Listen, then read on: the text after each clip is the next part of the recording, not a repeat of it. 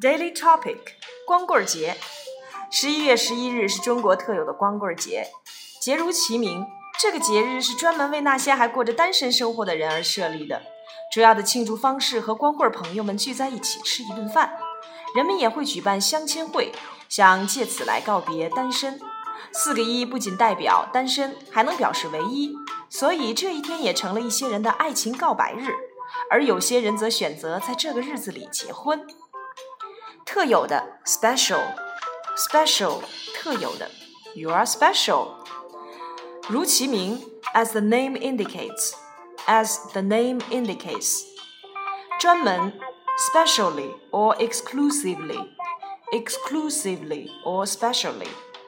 单身生活 single life single life are you single or married 庆祝方式 the way to celebrate the way to celebrate 吃一顿 have dinner have dinner 爱情告白 express one's love express one's love 选择 choose to choose to on the 11th day of November, Single Days is a special occasion in China.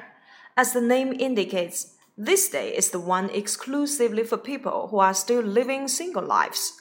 The main way to celebrate Single Day is to have dinner with single friends. People also hold blind date parties um, in an attempt to say goodbye to their single lives.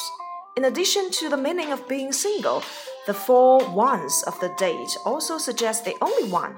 Therefore, the single day also serves as a good day for some people to express their love. Some people choose to marry on this day as well.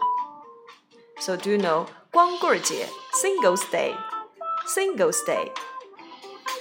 So what's your choice? Hold blind date parties, or have dinner with single friends, or say goodbye to your single lives, or marry on this day? It's your choice. Bye bye.